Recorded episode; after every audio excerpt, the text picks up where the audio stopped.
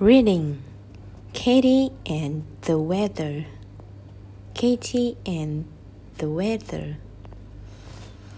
Hello, this is Emma, and I am here with a story about someone very familiar to listener of Storynory, Katie.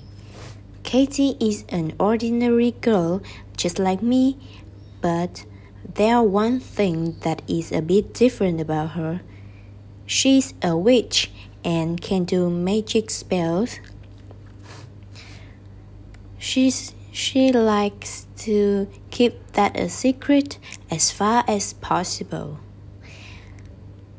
Katie lives with her mom, who is also a witch, and her dad lives separately because her parents couldn't get along with each other when so much magical stuff was going down.